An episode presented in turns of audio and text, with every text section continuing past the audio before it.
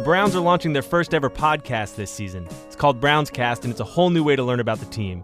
Get away from X's and O's and listen in on stories from life off the field, like the time wide receiver Andrew Hawkins, who's five foot six, needed a few more inches to catch the eye of an NFL scout. So I went and bought clay and molded the clay to the bottom of my heel. So technically, I'm sitting on my tippy toes, but it looks like I'm just standing flat. So I measured in about two inches taller. Listen on iTunes or at brownscast.com.